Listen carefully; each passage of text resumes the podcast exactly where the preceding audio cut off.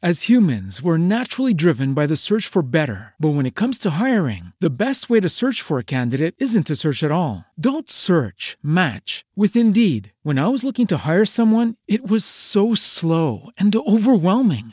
I wish I had used Indeed. If you need to hire, you need Indeed. Indeed is your matching and hiring platform with over 350 million global monthly visitors, according to Indeed data, and a matching engine that helps you find quality candidates fast. Ditch the busy work. Use Indeed for scheduling, screening, and messaging so you can connect with candidates faster. And Indeed doesn't just help you hire faster. 93% of employers agree Indeed delivers the highest quality matches compared to other job sites, according to a recent Indeed survey. And listeners of this show will get a $75 sponsored job credit to get your jobs more visibility at Indeed.com slash podcast. That's Indeed.com slash podcast. Terms and conditions apply. Everybody in your crew identifies as either Big Mac Burger, McNuggets, or McCrispy Sandwich. But you're the filet fish Sandwich all day. That crispy fish, that savory tartar sauce, that melty cheese, that pillowy bun. Yeah, you get it. Every time. And if you love the filet of fish, right now you can catch two of the classics you love for just $6. Limited time only. Price and participation may vary. Cannot be combined with any other offer. Single item at regular price. Ba da ba ba ba.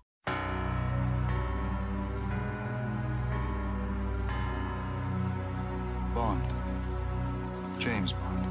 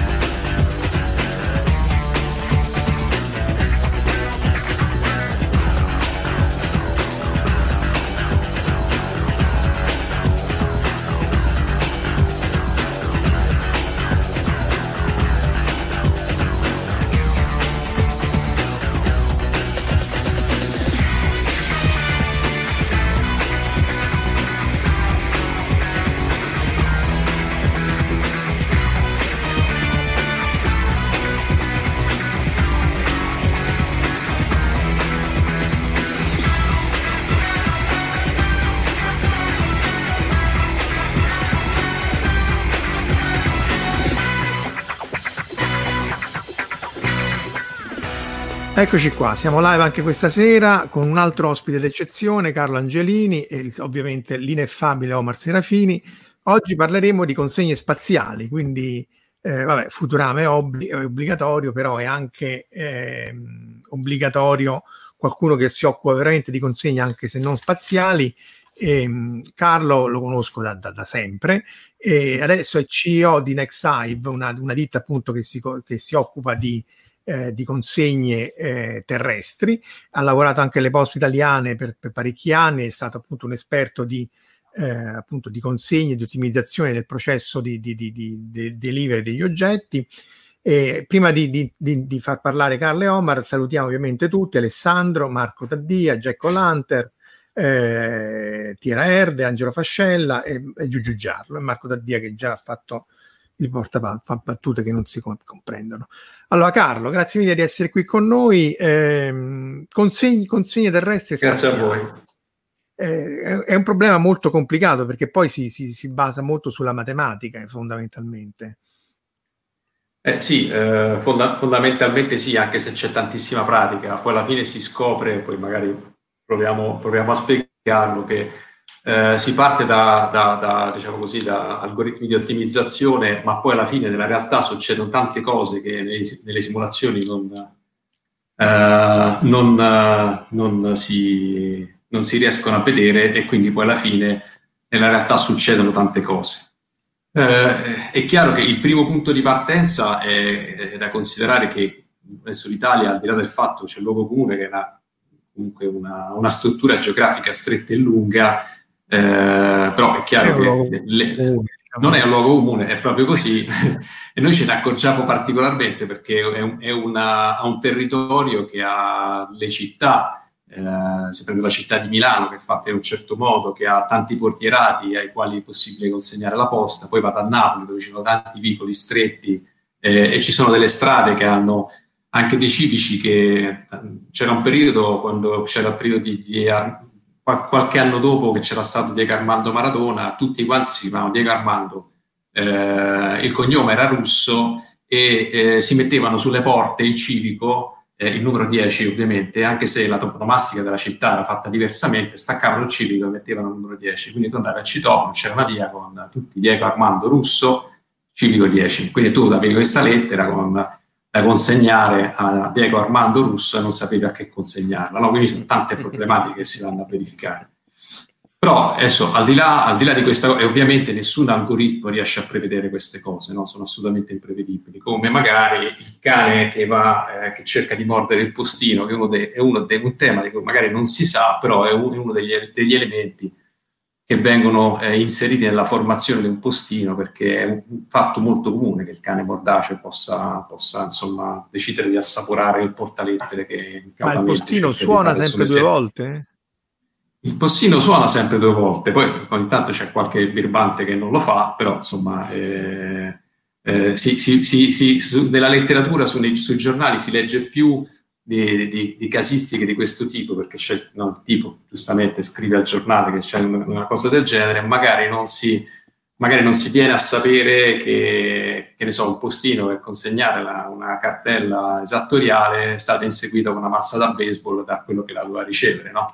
Eh, però poi succedono anche, succedono anche queste cose. Il mestiere è un mestiere assolutamente complicato, perché poi il postino si fa quando c'è la pioggia, quando c'è il vento, quando c'è il sole, anche col bel tempo, però ci sono strade con le buche, ci possono essere cantieri stradali, c'è traffico, cioè succede veramente, succede veramente di tutto.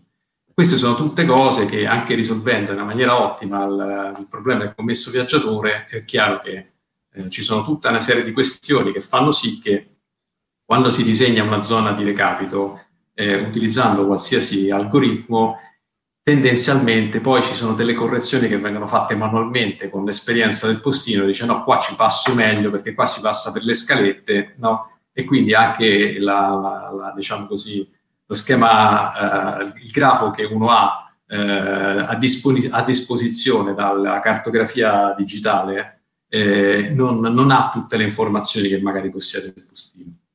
Però tendenzialmente... Il, il, il, problema del commesso tra uh, viaggiatore il traveling salesman uh, problem è appunto l'ottimizzazione dati o anche il vehicle routing, cioè dato, dati i punti per cui devo passare e consegnare la cosa, come faccio a farlo nel tempo minore possibile.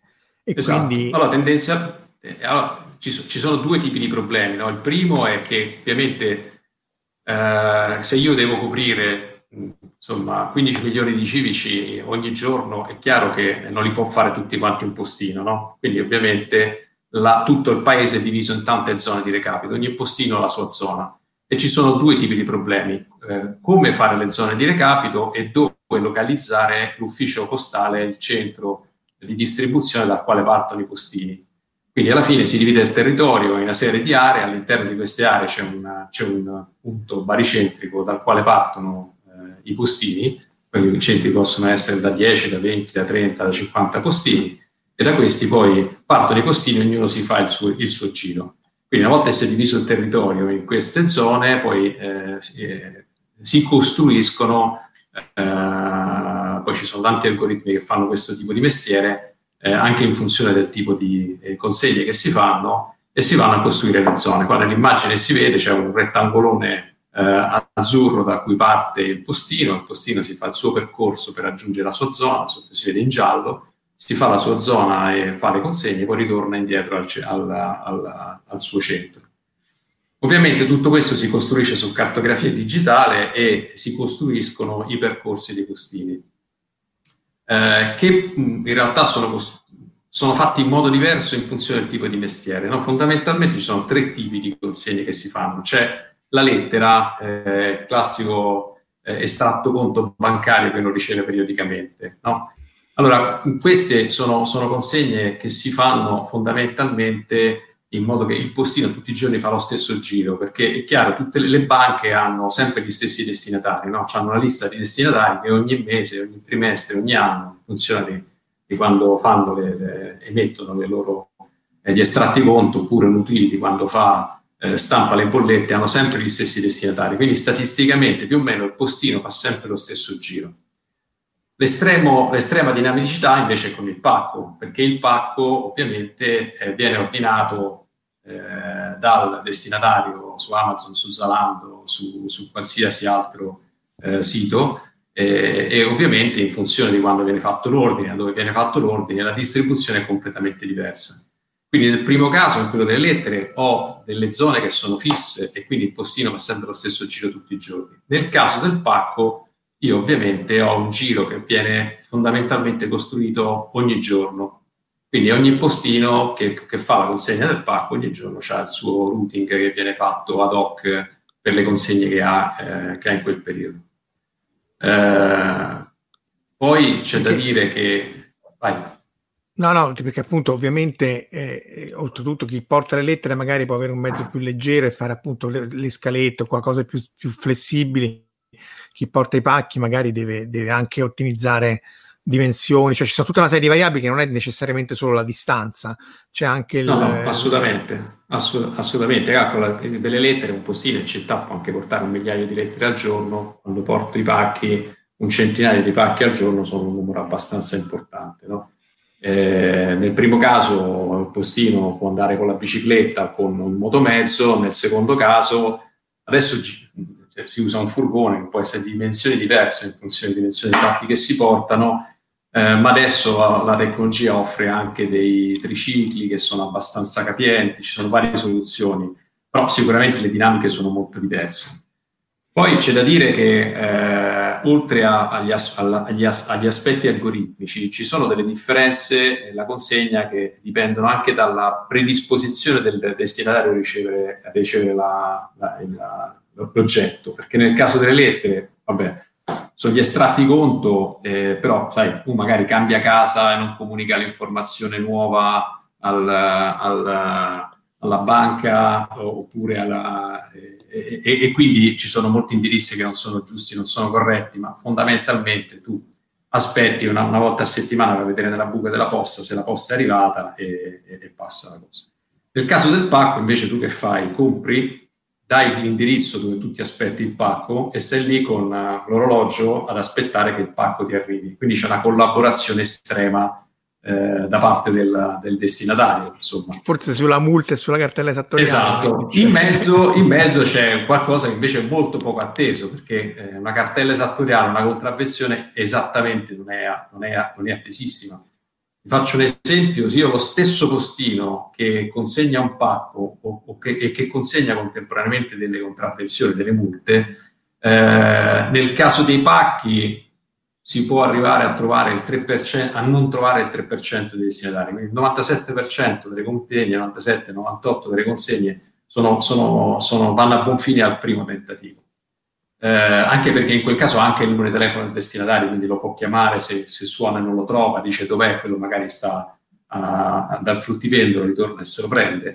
Nel caso invece della contravvenzione eh, arrivi anche al 30-35% di, di di oggetti. Ah, questo non... è interessante che... perché in Giappone questa cifra dicono che è del 20%, cioè il, la, la, prima delivery va, va, fallita in Giappone per il 20% dei casi e il 25% dei chilometri percorsi è per riconsegnare eh, il pacco. Ma Nel frattempo guarda, salutiamo, scusa, fammi salutare Lucia, sì. Corrado, Verusca, Angelo e Sean che si sono uniti a noi nel frattempo. Vai. Ma guarda, poi queste statistiche variano molto di prodotto in prodotto. Per esempio, le raccomandate che portano un po' meno brutte notizie hanno percentuali che sono nell'ordine che stai dicendo te. No? Poi è chiaro che c'è le utility, per esempio, che mandano gli avvisi di distacco della corrente, per dire, hanno un tasso di, non, di, di insuccesso più alto. Allora, è chiaro che eh, c'è una, una, forte dipendenza anche dal, dal, contenuto, dal, dal contenuto della comunicazione. Poi ci sono casi estremi eh, una volta ci è capitato che, per esempio, a Casal di Principe non riusciamo a notificare quasi niente, no?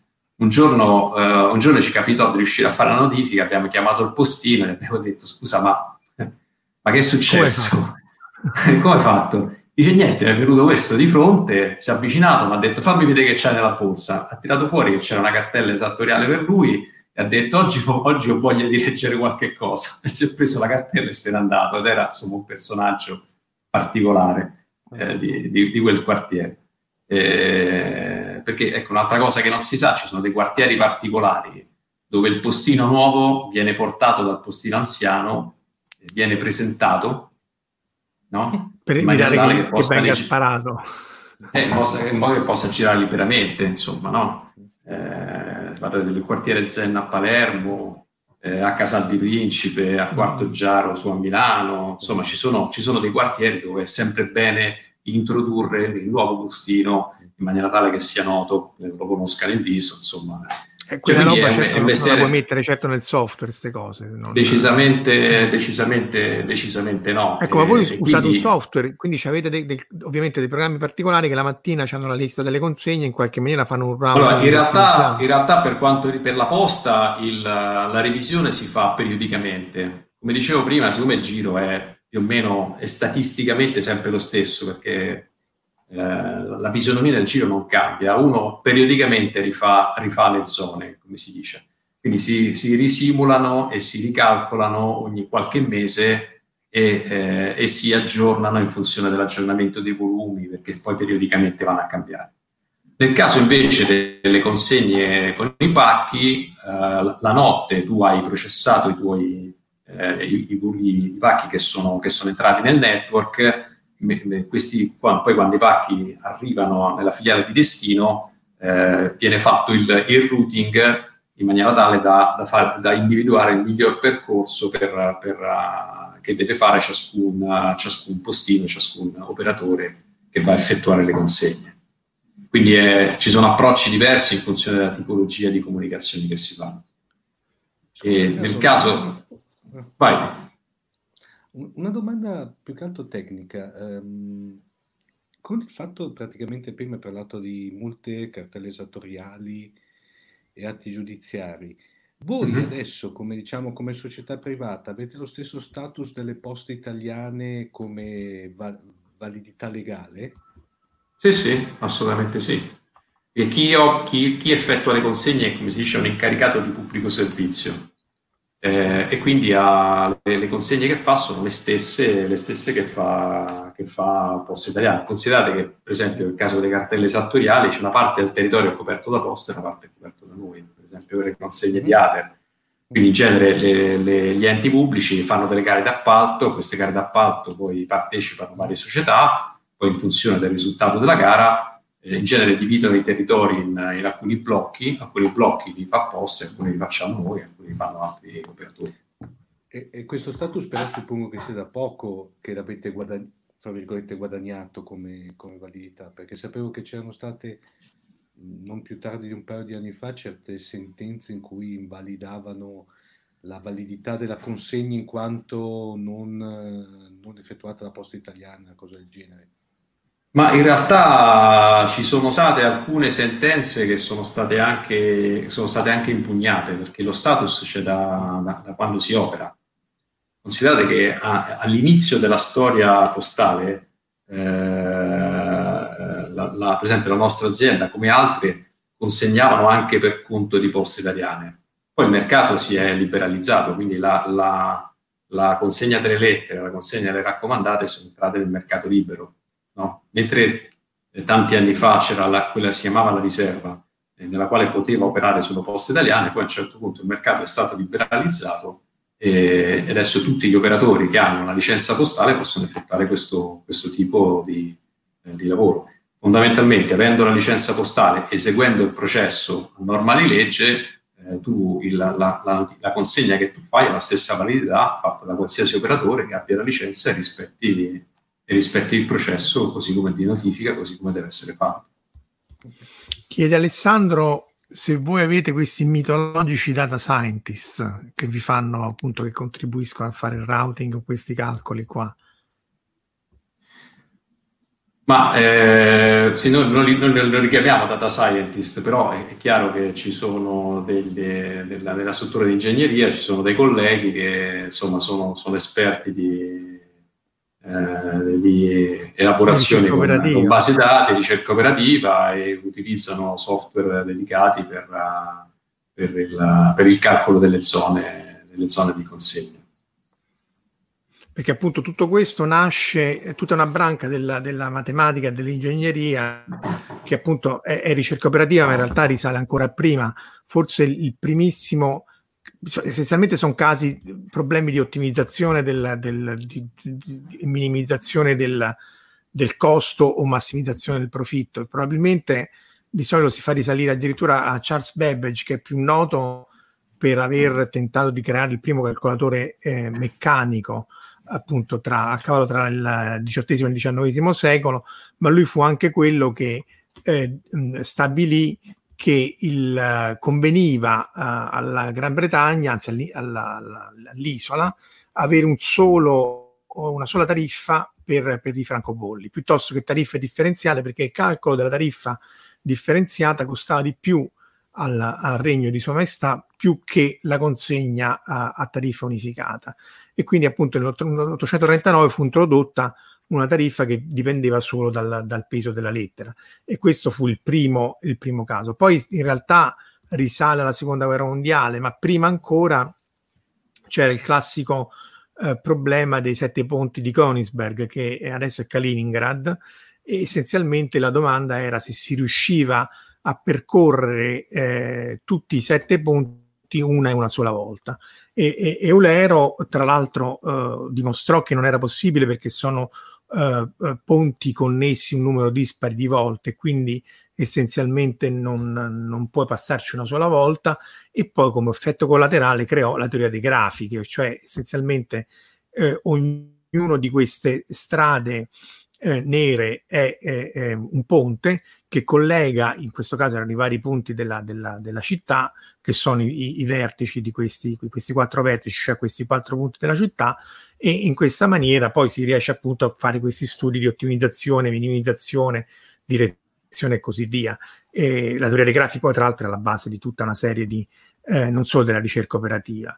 Eh, anche nella seconda guerra mondiale eh, vi cito giusto questo articolo, ma ci sono tantissimi articoli. L'avrete visto sicuramente su Facebook la storia dell'aereo con i buchi che dice eh, rinforzate dove è bucato, no, rinforzate dove non è bucato, perché essenzialmente si fece tutta una serie di studi su come massimizzare il danno al nemico riducendo le, la distruzione sul, sul, proprio equipaggiamento. E quindi questo qui è un, di, un articolo di rassegna di questo uh, Abraham Wald, che è stato uno dei pionieri appunto dell'ottimizzazione del, sia del, del, del rinforzi sull'aereo in quanto tale, sia proprio delle tattiche di attacco e di difesa, eh, prima quando ci si difendeva nella battaglia d'Inghilterra e poi quando si cominciò a bombardare la, la Germania nazista. Quindi la ricerca operativa poi è un campo immenso, ovviamente con tutti questi vincoli, spesso anche controintuitivi. No? Non so se voi usate la cosa che l'UPS dice che non non devono mai girare a sinistra, devono solo girare a destra i, i furgoni. No, noi non la, non, non la applichiamo, però insomma sì, è, è, una, è, una, cosa nota che applicano credo negli, negli Stati Uniti, anche perché lì eh, le vie sono tutte quante ortogonali tra di loro e larghe, no? E, e quindi tendenzialmente girando sempre a destra uno eh, riesce a non perdere i riferimenti in città come le nostre, che hanno tutte le vie che sono diciamo, aggrovigliate tra di loro, in realtà l'algoritmo è molto meno applicabile.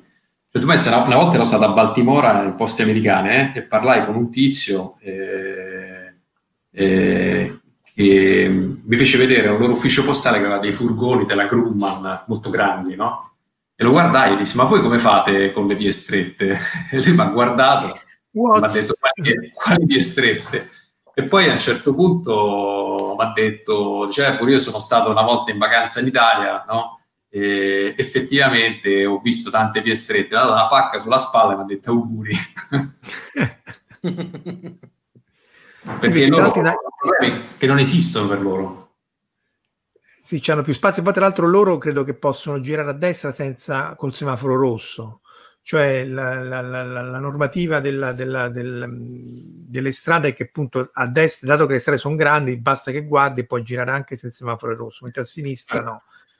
Non invadi l'incrocio, effettivamente. Esatto, esatto. Quindi, quindi, è chiaro che lì c'è un vantaggio. E poi, tra l'altro, leggevo che oltretutto eh, c'è anche una probabilità più bassa di fare, di fare, un incidente, perché è chiaro che se tu svolti dal, a, contro il traffico che sta arrivando, anche se quello si dovrebbe fermare, hanno detto che si ferma, e quindi c'è, c'è, c'è tutta una serie di parametri che eh, tenerne conto algoritmicamente credo che sia assolutamente eh, non banale. Infatti poi il problema è questo problema NP non polinomiale che spesso non, non ha soluzione, uno cerca una soluzione semi-ottimale. Mi avevano anche segnalato il problema del, ehm, della, della tariffe degli aerei, cioè se tu devi andare, che ne so, da Roma a New York o da qualche parte, come ottimizzare il costo, con quante eh, cambi e così via, che anche lì ci sono infinite tariffe, infiniti cambi, infiniti vincoli e quindi poi il, il costo eh, del, dell'ottimizzazione perfetta matematica diventa, diventa esponenziale. Eh, invece nella fantascienza, Omar, vabbè, Futurama, tanto lì dobbiamo sì, passarci. Eh, fa, fa, fa, parte, come dire, dei, dei, dei capisaldi delle, delle, nostre dirette, Futurama. Beh, anche perché poi eh, questi loro facevano proprio quello. Non... Sì, infatti. Eh, però, mh, mh, a parte, diciamo, Futurama, che secondo me potrebbe essere la, la, la serie di esempio enciclopedico no? per quanto riguarda le consegne, era interessante invece parlare, Marco, di una, una pellicola che se non sbaglio avevamo citata un paio di puntate fa, se non sbaglio. Quella, quella di, eh, che è praticamente il, l'uomo del giorno dopo, eh, meglio conosciuta come The Postman. Mm-hmm. E, tra l'altro poi Carlo ha, ha, fatto, ha fatto eh, fatto giustamente notare che praticamente è un po', diciamo, potrebbe essere una sorta di riedizione in un futuro eh, prossimo del, di quello che facevano i, i Pony Express, giusto Carlo? Sì, eh. sì che sostanzialmente eh, che hanno, hanno, come su, in questo caso sostanzialmente aiuta a ripartire queste comunità, no? questo Custino, nello, mm-hmm. nello stesso modo i, i, pony, i pony express che giravano per gli Stati Uniti hanno aiutato l'unificazione del paese, no? hanno aiutato a, mm-hmm. eh, portando le comunicazioni su e giù per il paese per tutte queste lunghissime distanze, eh, creando anche un'unità nazionale che non esisteva perché erano tante, tanti coloni sparsi in giro, ognuno per conto suo, insomma. No? Quindi ha un, valore, ha un valore molto grosso.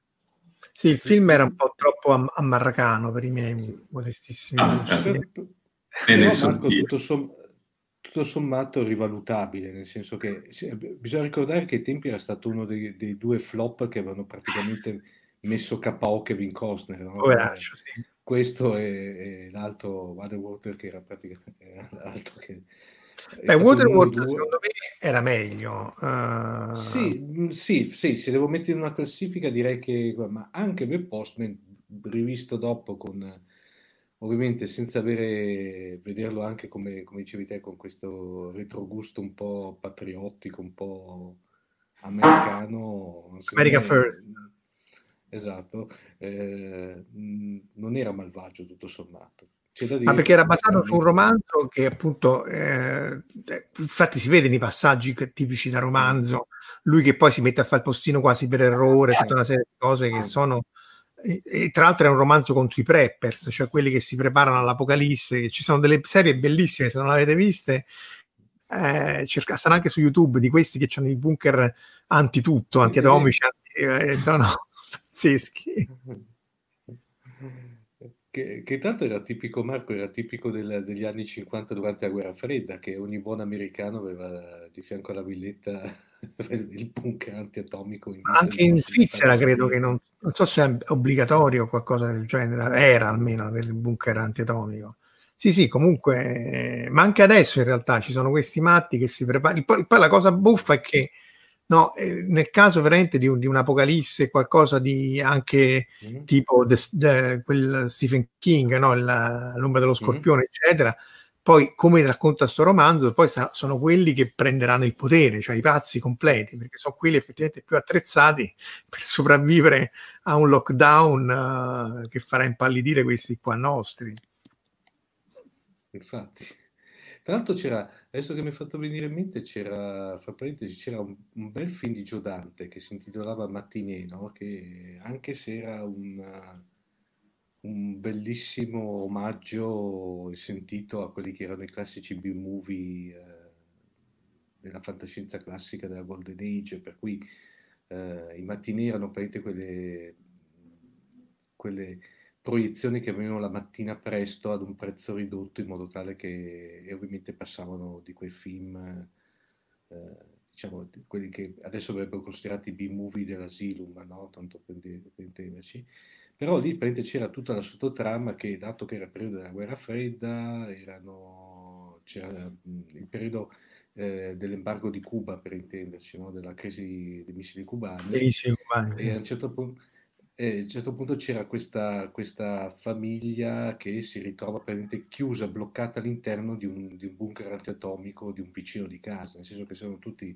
rifugiati lì, a un certo punto si chiude e non riescono più a, più a riuscire, no? perché erano convinti che nel frattempo fuori ci fosse stato l'attacco, l'attacco nucleare praticamente. No? Era carino perché era molto, molto leggero, molto, con una bella vena comica.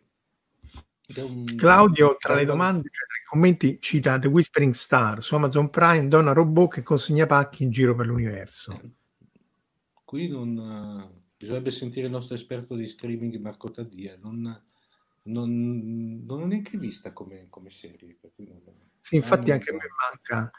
Mm. Eh, il Marco Taddia fa una domanda eh, per, per, per, per Carlo: se gli algoritmi di gestione consegne vengono sviluppati e adattati internamente o sono matematici eh, assieme a esperti postini oppure insomma come funziona la, la, l'ottimizzazione?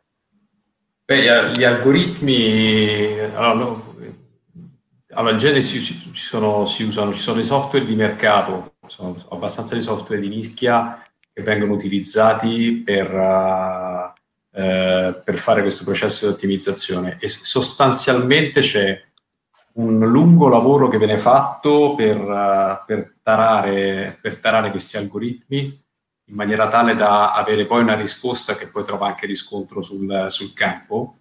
E, eh, e, quando viene fatto, viene, viene fatto, il disegno della zona e viene fuori il primo risultato, in genere poi ci si confronta con i postini esperti eh, per capire tra quello che è il, diciamo così, il disegno che viene fatto a, al calcolatore se poi in realtà nella realtà eh, ci sono delle modificazioni da fare. Per cui poi si fanno degli, degli aggiustamenti. Poi quando viene consolidato, viene consolidato in una base dati dove sostanzialmente eh, i, i, punti di consegna, la sequenza dei punti di consegna viene, viene, registrata, anche perché, per esempio, nel campo delle lettere, le macchine che smistano le lettere devono smistarle eh, in ordine di gira del postino.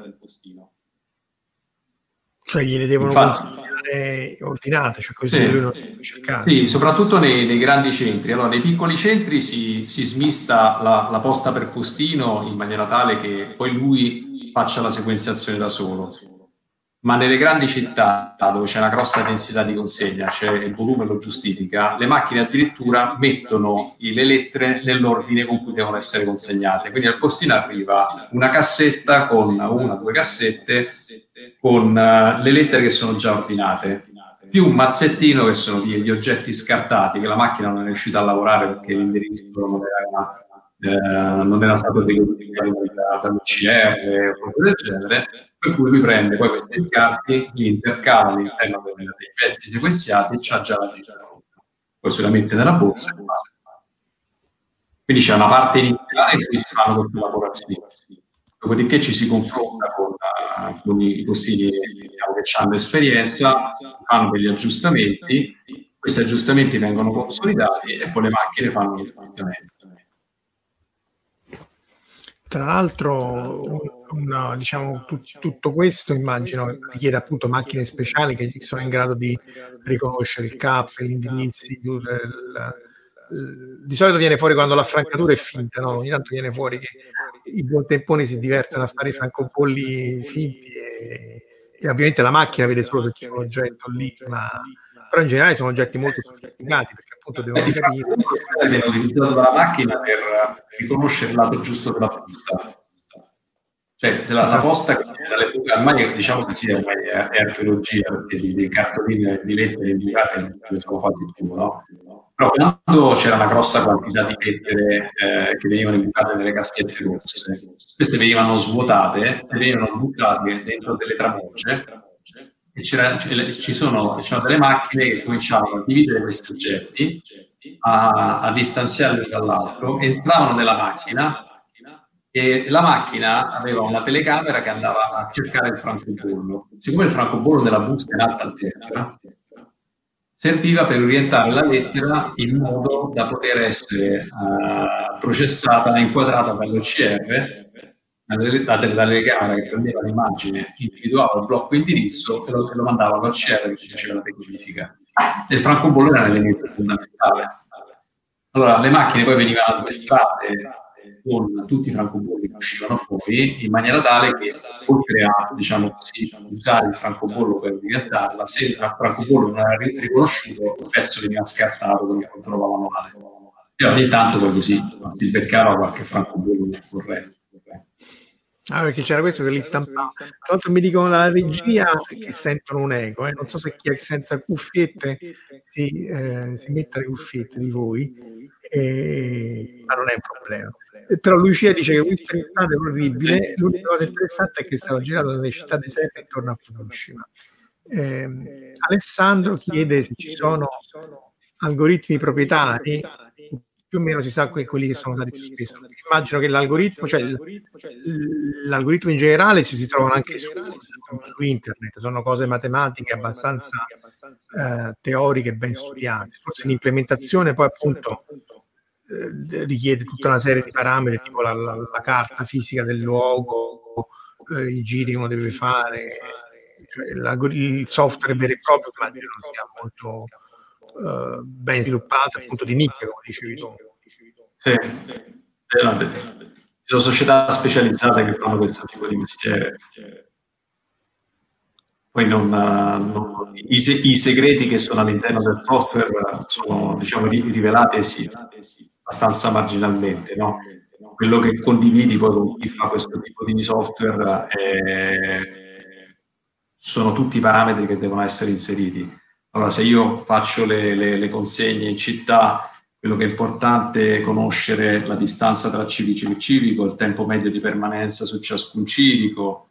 È chiaro che quando consegno una lettera devo suonare, entrare e imbucare le lettere nella cassetta. Se consegno una raccomandata, il tempo di permanenza è più lungo perché ovviamente devo interagire col destinatario, devo aspettare che scenda, gli devo consegnare la lettera, la devo firmare. Quindi devo, devo poter parametrizzare tutte queste cose e fare delle rilevazioni statistiche per vedere mediamente su quanti civici, su, su ogni civico quanto sto fermo e qual è la, la, la varianza con la quale questo avviene. No? Ovviamente non, sto nello, non, non, non, non, trascorro lo stesso tempo in tutti quanti i civici. Poi può essere un civico con un destinatario, ci può essere un grande caseggiato eh, che magari ha un condominio con 20 scale eh, per cui la permanenza su quel civico è molto più elevata e, e quindi tutte queste informazioni devono essere rilevate eh, inserite nel software. È chiaro che poi eh, ci sono un po' di interazioni perché bisogna eh, assicurarsi che poi quello che viene fuori dalla, dalla, dall'algoritmo di ottimizzazione poi effettivamente sia quello che succede nella realtà.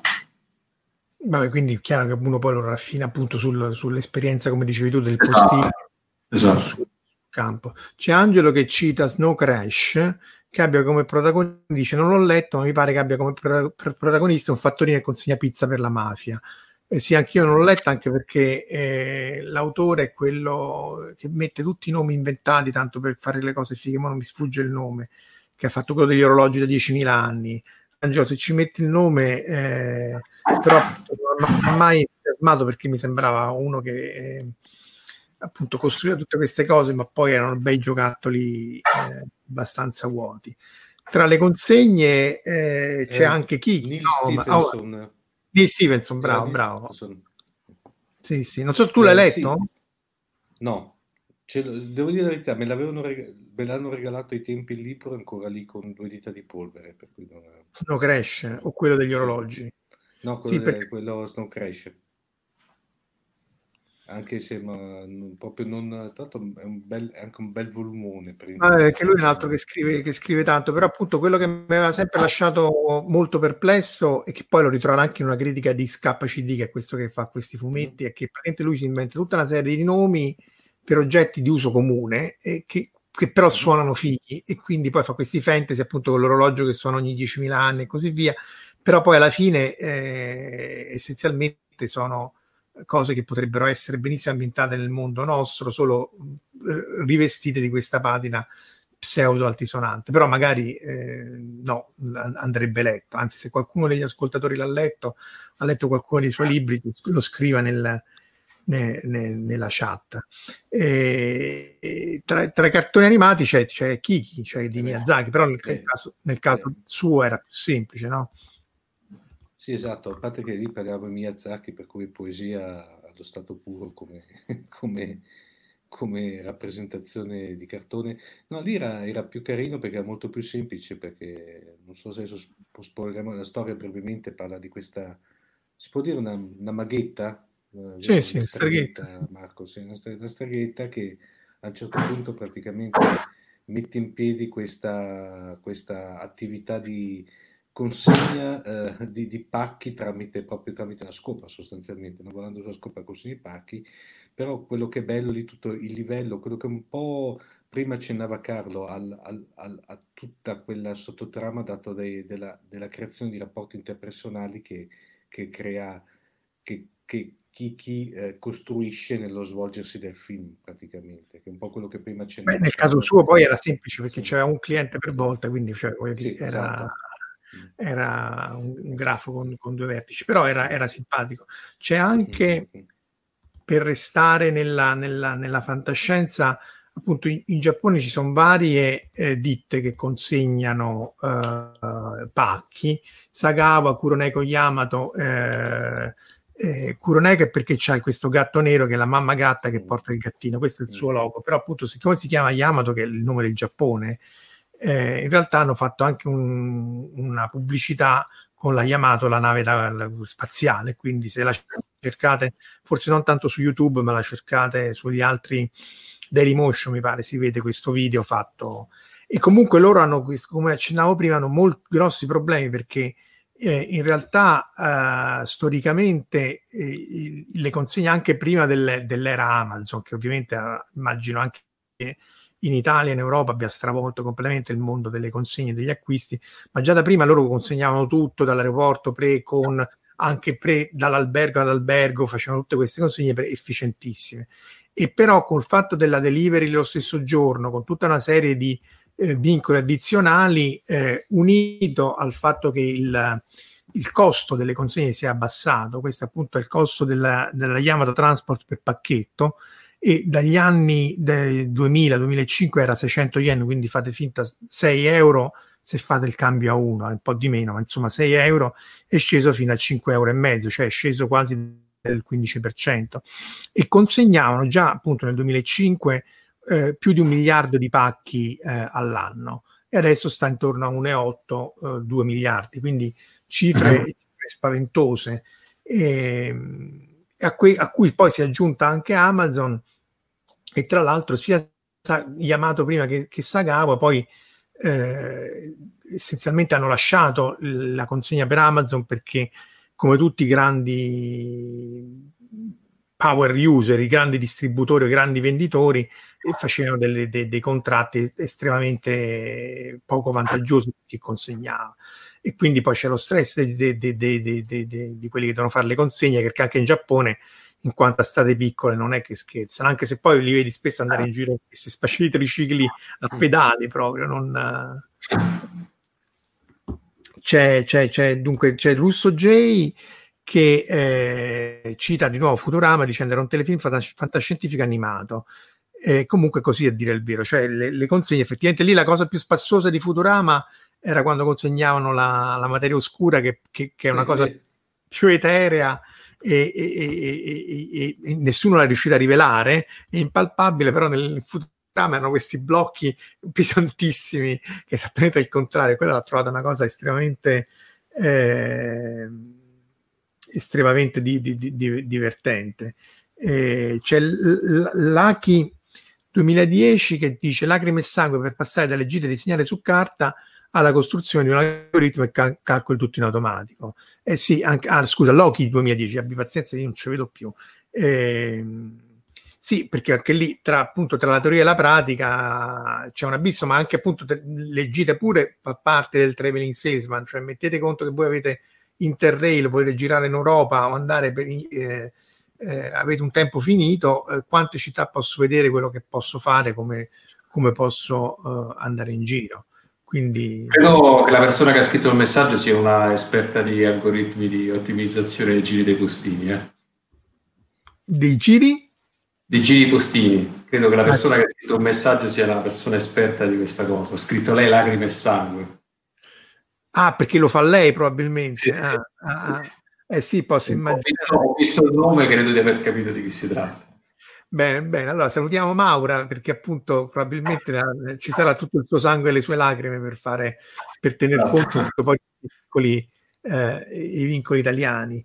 Ehm, Verusca dice che a Parigi hanno la sede vicino alla libreria giapponese, po- poco distante dall'Opera, e, e Marco Taddia dice che in Giappone si è fatto consegnare un pacco al corriere alle 10 dell'ufficio postale, è arrivato eh, eh alle 9.40 eh, e gli hanno detto di aspettare che non c'era e alle 10 spaccate è arrivato il corriere col, col pacco. Eh, vabbè, questo in Giappone è abbastanza normale, in Italia un po' meno. Senti, ma invece i postini che si nascondono la posta nel garage, confessa, perché ogni tanto vengono fuori. Beh, sì, guarda, in realtà, eh, diciamo così, uh, ci sono delle persone che hanno de- probabilmente anche delle patologie. Una volta mi ricordo uscire anche sui giornali un tizio che andò in, in, pensione e poi, dopo che era andato in pensione, scopriva a casa che aveva la posta, de- de- aveva dei... In realtà lui non la prendeva, ogni tanto prendeva un po' di cose e se la metteva in casa. No? Quindi aveva una sorta, una sorta di archivio storico di 30 anni, di 40 anni di lavoro eh, in casa, però sono persone che hanno veramente delle patologie particolari perché insomma eh, diciamo è, è, è, è, veramente quasi feticistico fare una, fare una cosa di questo genere. È l'analogo del hoarder, però sulle, sulle ah, poi, poi, capita qualcuno che invece non fa il suo, però ogni tanto viene licenziato anche qualcuno perché non ha fatto, insomma, no, non, non, ha fatto il suo lavoro correttamente, come può succedere in qualsiasi azienda, che c'è il dipendente non fedele che non si comporta correttamente, giustamente viene denunciato e licenziato. Beh, quello, quello, quello, capita spesso, insomma, anzi che, ecco, l'altra domanda è riuscita a licenziare, perché immagino non sia banale in Italia. In Beh, insomma, ci sono, il, la, per esempio, l'abbandono di corrispondenza è penale mm. dal, dal, dal, codice, quindi se tu prendi la posta e la lasci per strada, oppure te la porti a casa, eh, considera che la, la, posta è di proprietà del destinatario, finché non, del, del, del mittente, finché non è nelle mani del destinatario. Okay? Però il fatto che tu prendi una... non vuol dire che io ti licenzio, perché sono due cose spesso. No, se... Dico, il fatto che tu vada al gabbio non vuol dire che tu sia licenziabile o licenziato. In Italia spesso... Beh, è, un fatto, è un fatto abbastanza grave, eh. mettiamola così. Eh, cioè, puntare la corrispondenza o nascondere la corrispondenza, sottrarre corrispondenza è un reato penale. Quindi, insomma, è una cosa, una cosa estremamente grave.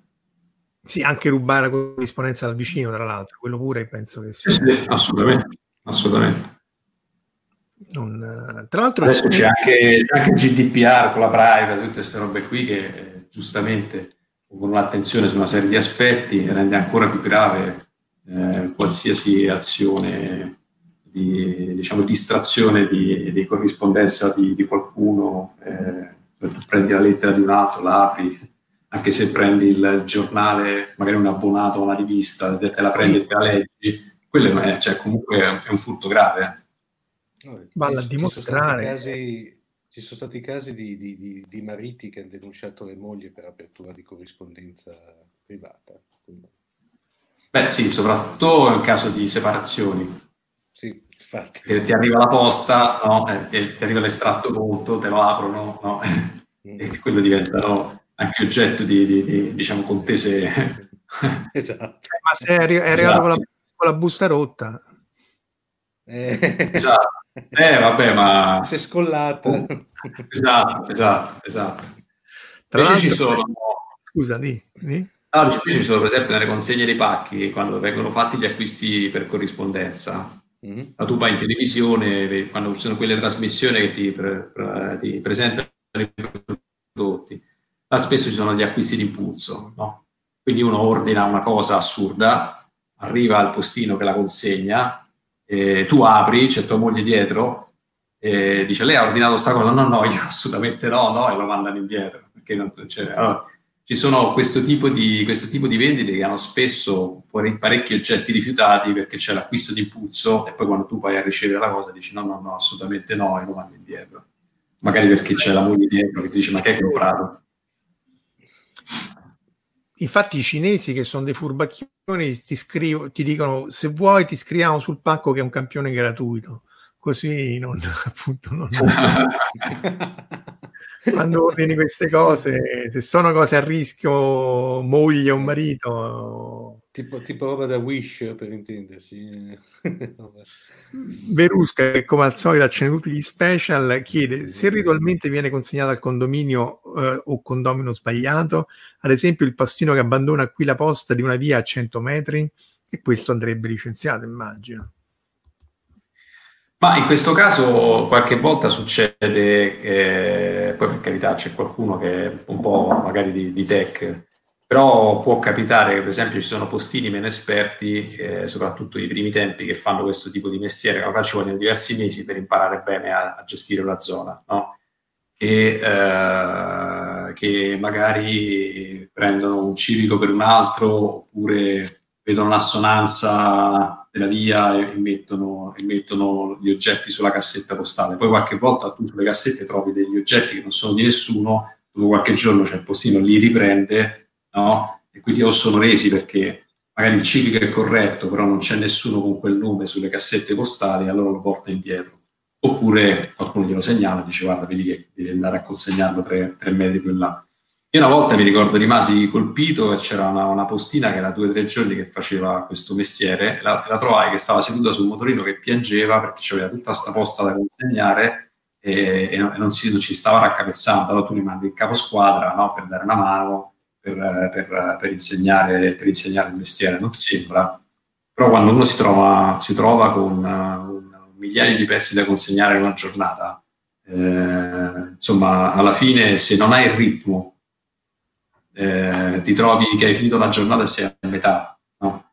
ed, è, ed, è, veramente, insomma, è, è, sicuramente una cosa non, non, una cosa non banale. Quindi c'è una curva d'apprendimento che è fondamentale e ci vuole del tempo per imparare a, cons- a consegnare bene la posta in una zona conoscere bene anche tutti i destinatari. Eh, quello che dicevo prima, tante volte non ci sono i nomi sulle cassette, non ci sono i civici giusti, Uh, cioè, molto spesso il postino consegna eh, anche dove eh, le informazioni non sono sufficienti. Considerate che in realtà se sulla busta non c'è il, nome, non c'è il civico o non c'è il nome e cognome sulla cassetta della, della posta o sul citofono, in teoria quell'oggetto dovrebbe tornare indietro. Invece il postino ci sarà un 10-15% di posta in realtà potrebbe anche tranquillamente tornare indietro perché non tutte le cose sono a posto, perché la cassetta della posta non è sulla strada, non è facilmente accessibile, perché mancano le informazioni. Ci sono tante cose che non, non si sanno. E, e, e, ci sono dei postini che ormai hanno tale, tale conoscenza della zona che hanno anche le chiavi di condomini, spesso gli vengono lasciate le chiavi. Queste sono in Italia. Eh. Io, io, ho visto dei postini che avevano mazzetti, mazzetti alti così, eh, cioè veramente con 40, 50, 100 chiavi, perché gli, gli, vengono date le chiavi e loro così possono consegnare la, la, la, la posta. E, e, quindi è chiaro che il mestiere, il mestiere del postale è fatto sicuramente di una parte logica dove tu studi, ottimizzi, fai, eccetera, eccetera, ma c'è tanta, diciamo, tanta conoscenza del territorio, ma soprattutto tanta conoscenza dei destinatari perché tu sai che vai a fare la consegna nel negozio, c'è l'indirizzo, non devi entrare nel fronte, ma devi entrare sul completo, devi consegnare se ci dici più là. Cioè, una volta un mio amico si arra- mi chiamò perché diceva che il postino eh, eh, non aveva consegnato una raccomandata alla portiera. Dice, ma c'era il postino precedente, era sempre la qualità. io vado a scoprire che la moglie, allora avvocato e sta in un a una ventina di civici privati. Il postino precedente, quando lei non era indicata, le cose legale. Il postino nuovo in realtà non aveva, quindi ha suonato, c'era nessuno, nessuno se ne andava. E lui diceva, ma come questo lascia la pista? La moglie c'era. Quindi fatto l'indagine, ha fatto l'indagine, in realtà la moglie c'era, ma nello legale, che era l'indirizzo che era, eh, era indicato sulla, sulla ricevere. Tutte queste dinamiche in realtà e, il piano piano che conosce la zona, impara a conoscere le persone, sa che eh, la, la, tale persona la mattina non sta lì ma sta da un'altra parte e, e se sta più o meno in zona la consegna della fa lo stesso. Tra l'altro tra i commenti chiedono come appunto l'estate o quando c'è il sostituto, cioè lì quando effettivamente il postino va in ferie, la cosa ovviamente eh, ci sarà quello che è temporaneo, che effettivamente tutte queste sottigliezze le chiare, non è per niente banale. No, purtroppo devono andare in ferie. No, no, ma infatti non, ci mancherebbe altro, ovviamente non... Eh, del resto lo stress citavano su Angelo citava Dark Angel che era appunto lui lavorava in una, una, un'azienda di consegne giusto chiede lui girava con la bicicletta in una città molto cyberpunk e, e Marco Chiosa eh, che appunto c'era Jessica Alba da giovanissima sì. in, in, questa serie c'era anche quello con Tom Hanks eh, quello che Wilson come si chiama che cade con l'aereo che era della DHL eh, come si eh, chiama? Così, aspetta, oddio. Castaway, Castaway, esatto. Castaway. Que- lì non si capisce se, cioè, se, loro negano, ma secondo me è un gigantesco spottone. Era per della DHL, mi pare, no? Che, eh, no, FedEx. FedEx, sì. Eh, però insomma lì secondo me il film diventa noioso quando lui torna sulla terra finché sta sull'isoletta era, uh-huh. era divertente poi da quando si deve riappacificare con la tizia è, è noiosissimo. Eh, diciamo, era ormai fuori dal mondo lui, era Ma fuori infatti, posto. Era, però era, era, era, figa il pezzo sull'isola, e lui poi da di matto. Eh, eh, eh, sì, ecco, Alessandro conferma che era, che era FedEx. Sì, che infatti poi lui chiude tutto questo consegnando l'ultimo pacco proprio per, per mantenere fede al punto alla, alla, sua, che poi lui non era neanche il postino, era uno che lavorava per la FedEx, ma non mm. necessariamente sì, era un dirigente della FedEx che, che seguiva, eh, insomma, seguiva i, i, processi e cercava di, di, di, fare in maniera tale che fossero sempre più, sempre più ottimizzati, sempre più veloci, quindi faceva test, prove, andava in giro per le varie strutture, le varie filiali per vedere come lavoravano, per, per stimolarli, per, per spingerli a fare sempre di più. Beh, perché appunto è, adesso poi, soprattutto ora che le compagnie aeree sono uh, un disastro, uh, non per colpa loro. È chiaro che si devono uh, ri- reinventare. Io quando sono venuto in Giappone ho volato KLM e mi spiegavano che la KLM, per esempio, ha fatto, fa moltissimo cargo, addirittura spesso riempiono l'aereo anche il, il, il, ponte passeggeri, i sedili non occupati sono in parte riempiti dal cargo perché devono in qualche maniera sopperire alla, alla, mancanza di passeggeri per poi tenere le tratte, per tenere gli slot. Eh, quella delle compagnie aeree ovviamente adesso è una cosa disastrosa e anche lì c'è questa ricerca operativa applicata alle rotte ideali, cioè spesso quello fa su e giù, col Giappone è facile, ma se stai in Europa o tratte più corte, che giro gli fai fare all'equipaggio, come lo fai scendere, salire, eccetera. Quindi ci sono tutta una serie di vincoli che sono effettivamente complicatissimi. Non, eh, credo che si, appunto, si riallacciano nella crime e sangue di cui eh, Loki 2010 aveva citato prima, prima sopra. Perché... Eh, Wilson, esatto, sì, Marco, eh, lo, lo, spottone sportivo. Sì, in effetti il, tutto il film era molto... Eh, non era brutto perché credo fosse Zemeckis o Ron Howard il, il, il regista. Non era brutto, però un po' troppo... Sulla regia.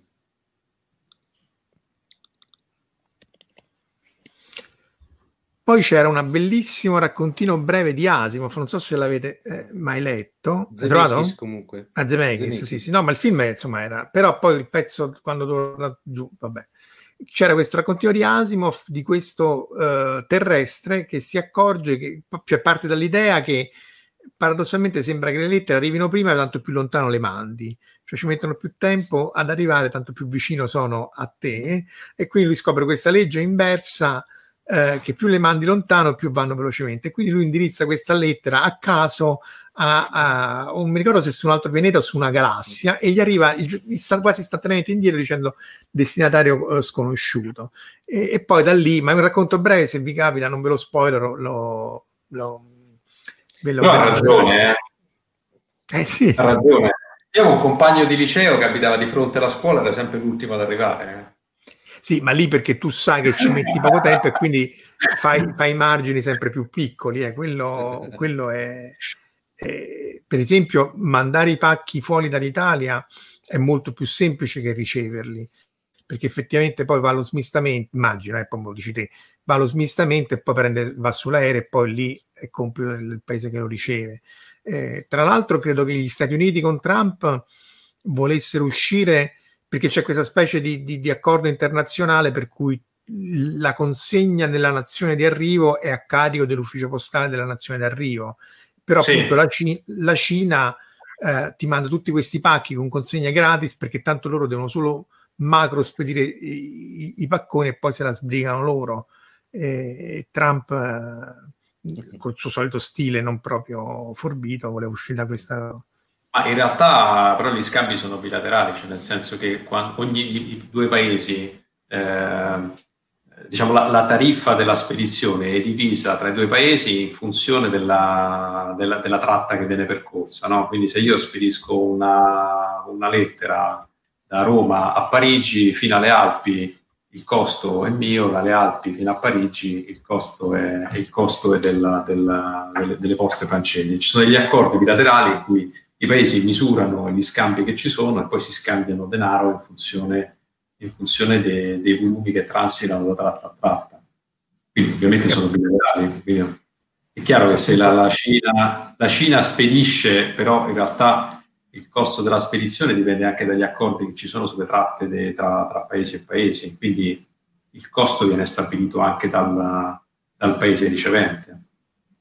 Sì, però questi furbacchioni spesso mandano da Macao, cioè io quando ordino le cose dai siti sì, cinesi eh, fanno le giri. Fanno, fanno, fanno, fanno, i container, eh, prendono, spediscono direttamente i container, arriva il container nel paese, viene sdoganato e poi viene, viene inserito nel circuito. No? Quindi fanno un sacco di giri. Questo, questo fanno in realtà per aggirare un po' eh, i meccanismi, i, i meccanismi che, che, tengono alti i costi, tra virgolette, no? e quindi che remunerano giustamente e correttamente eh, i, vari, i vari operatori. Eh, perché Amazon ovviamente con Amazon Prime non, non ti fa pagare su quasi, tu, quasi, tutto, su moltissimo, fa le, le, spese di spedizione e poi una volta che stai lì dentro eh, è chiaro che ordini sempre, sempre da là. Eh, sulle consegne spaziali c'era anche Pizza Hut, non so se vi ricordate, sì. Nel 2001 mandarono su questa pizza sulla stazione spaziale e, e gli costò un milione di dollari che per come stunt pubblicitario e niente essenzialmente. E, tra l'altro eh, un milione di dollari, di solito il costo vuoto per pieno per le consegne spaziali, cioè per, per l'upload di massa è 50.000 dollari al chilo, quindi se fosse stato veramente al, al chilo hai voglia di mandare sulla pizza. Eh, poi ovviamente liofilizzata perché poi loro eh, quella che chiamano peperoni pizza è quella in realtà col salame che però non è salame perché è salame americano quindi lasciamo perdere. Però ehm, appunto questo è uno degli astronauti sulla stazione spaziale che appunto riceveva la pizza. E poi se non sbaglio nella spedizione 53 ecco vedete questa se la sono cucinata eh, in casa e certo con, col ketchup con cose abbastanza discutibili però se non altro non si è visto ananas eh, lì sono tre, son tre ore eh. oramai le progress arrivano sulla stazione spaziale in, in, tre ore. Sì, anche il caffè, dice Marco, anche il caffè andato sulla, sulla ISS, si era, credo fosse Lavazza che sì, aveva fatto eh, con Argotec, se non sbaglio, che pure loro fanno tutte cose, anche lì è buffo perché è chiaro che lo stunt pubblicitario poi vince su tutto. Loro fanno tutta una serie di cose di altissima precisione, eh, deep space, eccetera, eccetera, e poi sono famosi perché hanno mandato il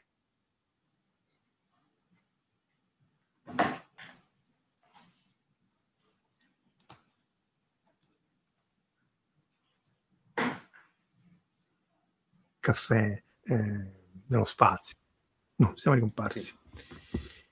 Tu citavi altri film di fantascienza però Omar, non mi ricordo già più, però... Eh, allora, ce n'era uno che era abbastanza interessante perché ai tempi era passato in sordina, che era Space Trackers, eh, camionisti spaziali, eh, a parte che è particolare perché è la, non so se lui, la, la, la, prima e forse unica volta in cui il, il maestro dell'horror Stuart Gordon, eh, per intenderci eh, regista della saga di, di, di, Reanimator, aveva fatto nella fantascienza e aveva fatto questa interessante, questa interessante opera che era un po' un misto fra praticamente un road movie, un, un thriller spionistico, eh, il tutto in una cornice fantascientifica e, ed era secondo me da rivedere, io l'ho rivisto poco tempo fa, no, prima che schedulassimo questa diretta e devo dire la verità, eh, recuperatelo perché ne vale veramente la pena, non sto a spoilerare, comunque praticamente c'è eh, improntato su questi camionisti che devono fare una consegna molto particolare che dopo si scopre che non era quello che la bolla di la bolla, anzi il, il, il, documento di trasporto indicava sostanzialmente, ecco, mettiamola così. Ecco. Ah, ecco, tra l'altro, ecco, è vero Carlo, tu, tutte, cioè, eh, le consegne di roba illegale, cioè voi cioè, avete dei controlli per vedere esattamente che state consegnando, che sia consono in, real- in, realtà noi non siamo tenuti a, a, a conoscere il contenuto di ciò che, che consegniamo. Eh, I controlli che ci sono, ci sono eh, in realtà vengono fatti dei controlli a radiogeno per chi fa spedizioni che transitano sui voli. Allora, su, quando ci sono spedizioni che transitano, noi non facciamo, non usiamo i mezzi aerei, eh, però chi usa i mezzi aerei deve fare controlli a radiogeno eh, per verificare che all'interno eh, non ci siano degli oggetti non, non ammessi. Allora, in quel, caso, in quel caso, gli oggetti che beh, dovessero essere riscontrati con dei controlli o con del, del contenuto non, non ammesso eh, sui voli, eh, ovviamente devono essere messi da parte, no? delle batterie, una serie di cose che ovviamente non possono le essere bombolette. le bombolette, eccetera, eccetera. Poi gli altri controlli che si fanno sono i controlli di dogana che si fanno per merce che viene scambiata a paesi a livello internazionale, però eh, normalmente all'interno della, all'interno della, uh, all'interno della, della, della, della, corrispondenza o dei pacchi non, non, si, non si fanno di controlli. Poi è chiaro, ogni tanto qualcosa di strano capita. Io mi ricordo c'era un periodo eh, che lavoravo a Milano eh, che arrivava, transitava molta posta per, uh, per, un noto politico italiano che è stato presidente del Consiglio, che di, stava a Milano, e capitavano lettere con dentro con pallottole, con ogni cosa. E, e, una volta capitò anche una lettera che era, eh, era piena di residui organici. Eh, e, e allora, calcolate, le macchine di smistamento eh, fanno viaggiare le lettere all'interno a 3 metri e mezzo al secondo. Okay? le lettere vengono messe all'interno di, una, di due cinghie che sono affiancate una all'altra, la lettera passa dentro, è chiaro, la, la, la lettera era piena di questi residui, ovviamente la lettera è esplosa all'interno della macchina. Mi ricordo facemmo qualcosa come sei ore di fermo, eh, due ore per pulire la macchina, quattro ore per trovare il volontario. alla Stormtrooper proprio. No, no, fu una cosa allucinante perché poi capitò a cavallo del cambio turno e gli smontanti non volevano pulire, i montanti non volevano pulire, sta macchina ferma, e trovare qualcuno che prendesse il coraggio di mettersi a pulire la macchina, se no avrebbe fatto tutta la notte ferma, insomma sarebbe stato un problema. E... Ma sì, sulla pallottola tanto... dovete denunciarlo, cioè se, se ci sono esplosivi. Beh, sì, quando, quando, tu trovi della... Allora, eh, sopra, questo succedeva soprattutto per le lettere imbucate, no? Quando trovavi pistole, portafogli, siringhe usate, eh, poi c'erano tanto queste lettere qua, intanto partiva, la lettera passava in mezzo alla macchina, dalla busta usciva fuori, trovavi sta pallottola, perché la, la lettera ovviamente si schiacciava, la carta si rompeva e fuori usciva, no? usciva l'oggetto. E ovviamente tu chiamavi a, vicino, vicino al posto dei carabinieri, li avvisati, loro venivano, controllavano le cose, eccetera, eccetera. Poi ogni tanto capitava dove ci sono i centri di scambio internazionali, succede che per esempio direttamente eh, i nuclei anti-sofisticazione che magari sanno che da, da, un particolare paese c'era gente che magari ordinava tanto farmaci illegali, tutti quelli che si bombano, in, che fanno culturismo no? e si drogano con... Si, si, eh, si, di steroidi, dosi per cavalli e cose di questo genere, no? E, è, chiaro che, è chiaro che poi eh, a livello internazionale queste cose vengono eseguite e poi chiedono la collaborazione. Ora c'era un periodo che veniva, non mi ricordo da dove, delle pasticche di Viagra false. In, realtà, in realtà erano un misto di zozzerie, concime, veleno per topi, c'era dentro, non lo so, delle cose di tutto. E, quindi questa roba veniva messa da parte, veniva messa in delle gabbie, poi venivano quelli dei nuclei antisofisticazione a vedere questa roba e portarla via. E ovviamente, siccome era, era Viagra falso, anzi, della roba che probabilmente era, era tossica, non se ne fregava nessuno perché ovviamente la gente sapeva. il rischio, certo. No, ma assolutamente.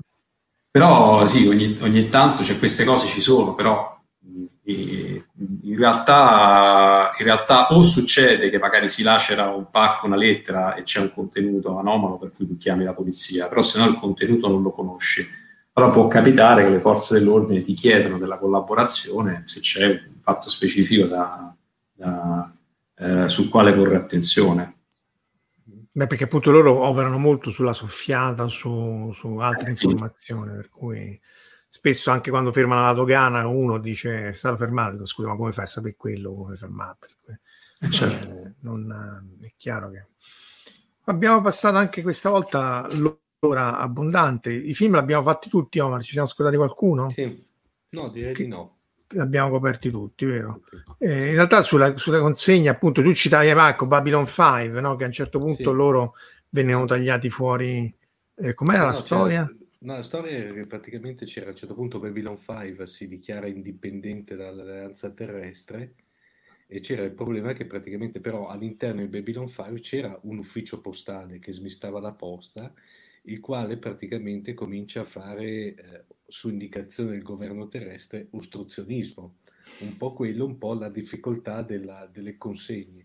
E lì c'era tutta questa puntata in cui c'era la gag di, di, di Garibaldi, cioè diciamo, il capo della sicurezza di Babylon 5, che a un certo punto stava aspettando il, gli ingredienti per farsi la bagna cauda, essendo lui di origine piemontese, e praticamente eh, fa di tutto, eh, dato che praticamente gli è arrivato il pacco, doveva pagare una sorta di sovrattassa fuori dal mondo, se no non, non, non, ritir- non lo ritirava, e a un certo punto correva il rischio che gli ingredienti, che, per cui c'era dentro anche il burro per intenderci, andavano a male, una, la sera fa una sortita all'interno dell'ufficio postale e lo beccano anche per intenderci. No? Per cui, eh, comunque alla fine comunque ce la fa a fare la bagna cauda perché il buon, il dottore, che adesso non mi ricordo più come si chiamava, tra l'altro ricordiamo che ambedue, ambedue eh. gli attori sono, sono mancati tra l'altro eh, prima il, l'attore che faceva Jerry Doyle eh, sì, prima l'attore che fa Steven cioè, Franklin per... era il personaggio il nome esatto. dell'attore adesso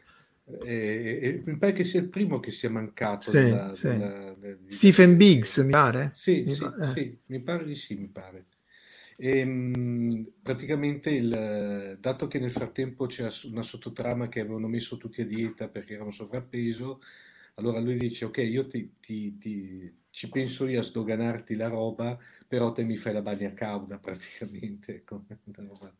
Era, no, era carina tutta la, la, vicina perché faceva vedere proprio tutto l'aspetto burocratico eh, che, che, c'era sotto, ovviamente in una maniera molto surreale, però eh, affrontata come tanti argomenti che sono, sono, come li affrontava Babylon 5, per intenderci, proprio con una, una certa sì, si incastrava bene sul col grande quadro. Sì, esatto. sì, sì. Vabbè, Straczynski. Insomma, se non l'avete visto, ma insomma l'abbiamo ripetuto 50.000 volte, recuperare il Babylon 5 perché No, quella è proprio... è, è un peccato perché tra l'altro Babylon 5 c'era questa voce, la cosa buffa di Babylon 5, Marco, che su Amazon Prime Video americano è disponibile. Ah sì, ah, ah, non so. ah. Non c'è su quello italiano, tanto sono acquistabili anche i singoli episodi. Ed è un peccato che nessuno, nessuna rete anche così la riproponga. La riprendo. Visto, Beh, eh, visto che tanto adesso è anche tutta tradotta, cioè è tutta adattata in italiano, beh, l'ha fatta Flora, no? Sì, Mi ha pare Flora, sì. eh, Ha quindi eh, Tanto ha- Flora ha- Staglia aveva no. fatto anche- eh, Sì. Aveva fatto tutto un, un lavoro prima perché la prima stagione era, era stata, era stata acquistata e doppiata, ma in maniera molto e adattata, scusate, in maniera molto grossolana.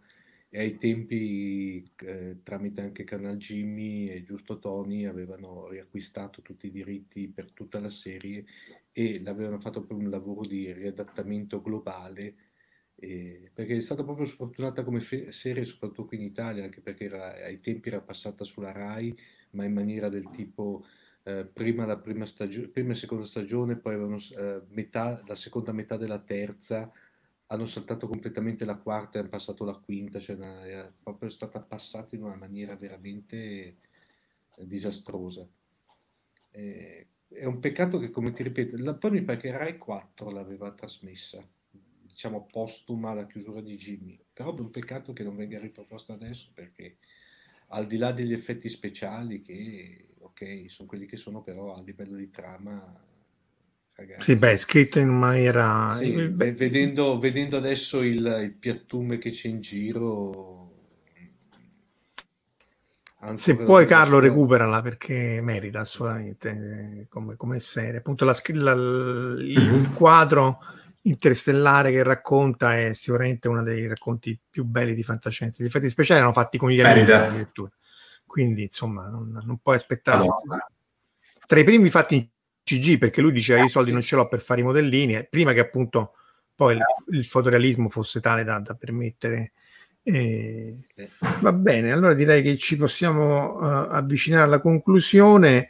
Eh, citiamo eh, Lucia che dice che nell'ultimo film di Tomb Raider Lara Croft consegna pacchi in bici. Ehm, direi che poi il- però il- la chiusura finale spetta anche questa volta a Verusca che lapidaria dice una pizza ananas e crudo è buona. Di fronte a questo Detto ciò, detto ciò, Verusca, il prossimo giro che ci vediamo pagherai pegno. Ecco. sì, infatti. allora Non ci può ringraziamo essere replica. Non ci può essere replica un'affermazione del genere. cioè appunto o ti meni oppure che puoi fare, non è che puoi discutere. Pe- Però, L'assaggerò. visto che vale, vale il detto che una donna non può essere picchiata manco con, con un fiore, però... no, anche perché Verusca credo che mena più di noi tutti e tre messi Esatto, insieme, eh, cioè, esatto. poi c'è anche questo aspetto che secondo me noi tre contro di lei becchiamo solo gli schiaffi. Ecco. Va bene, allora ringraziamo Carlo per essere stato qua con noi, eh, Omar e ovviamente i nostri ascoltatori come sapete ovviamente lo ritroverete questo che lo vogliate o no sia su YouTube offline per recuperarlo e poi sui podcast di Fantascientificast. Quindi grazie ancora e buona serata. Ciao. Ciao. Buona serata. Ciao. James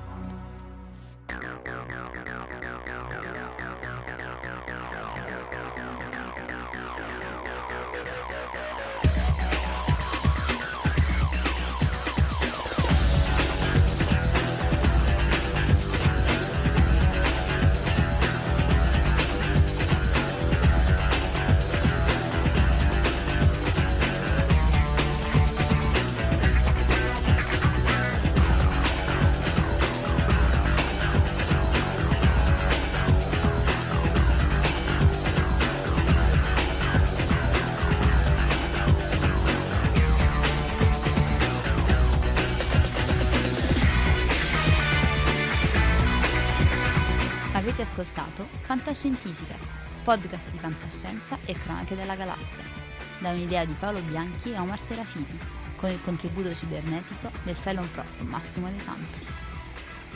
Potete seguirci ed interagire con noi sul nostro sito fantascientificas.it su Facebook alla pagina Fantascientificast, su Twitter sul profilo at Fantascicast, sul nostro canale Telegram t.me slash fantascientificast, sulla nostra community Telegram t.me slash fsccommunity. Se siete particolarmente timidi potete utilizzare la vecchia, cara e affidabile posta elettronica scrivendoci all'indirizzo redazione at fantascientificast.it. Tutte le puntate sono disponibili sul nostro sito, su Apple iTunes, su Spotify e su Podbean all'indirizzo podcast.fantascientificas.it. Se volete potete lasciarci una valutazione a 5 stelle su Apple iTunes ed offrirci una birra romulana o un gotto esplosivo pangalattico, sostenendoci tramite una donazione PayPal utilizzando l'apposito pulsante sul nostro sito. Fantascientificast è una produzione amatoriale. Non si intende infrangere alcun copyright, i cui diritti appartengono ai rispettivi detentori. L'autorizzazione SIAE 5612I5359. Nessun byte e nessun tribolo sono stati maltrattati durante la produzione di questo podcast. Alexa 4 e l'equipaggio di Fantascientificast vi augurano lunga vita e prosperità e vi danno appuntamento alla prossima puntata lungo la rotta di Kessel.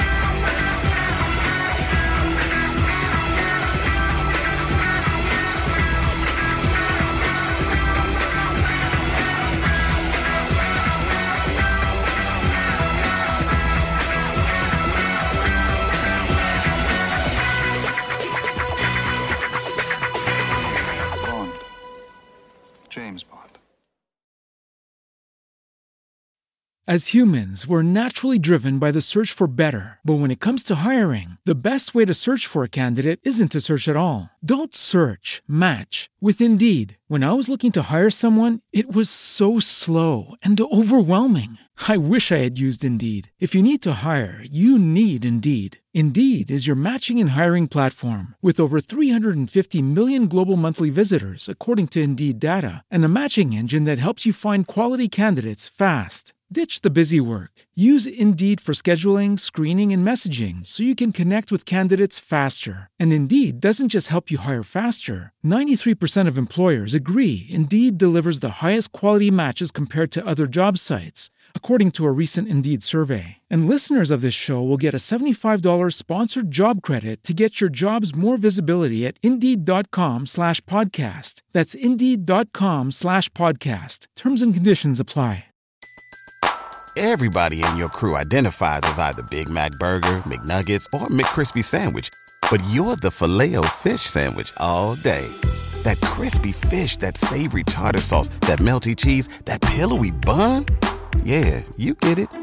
Every time. And if you love the filet of fish, right now you can catch two of the classics you love for just $6. Limited time only. Price and participation may vary. Cannot be combined with any other offer. Single item at regular price. Ba-da-ba-ba-ba.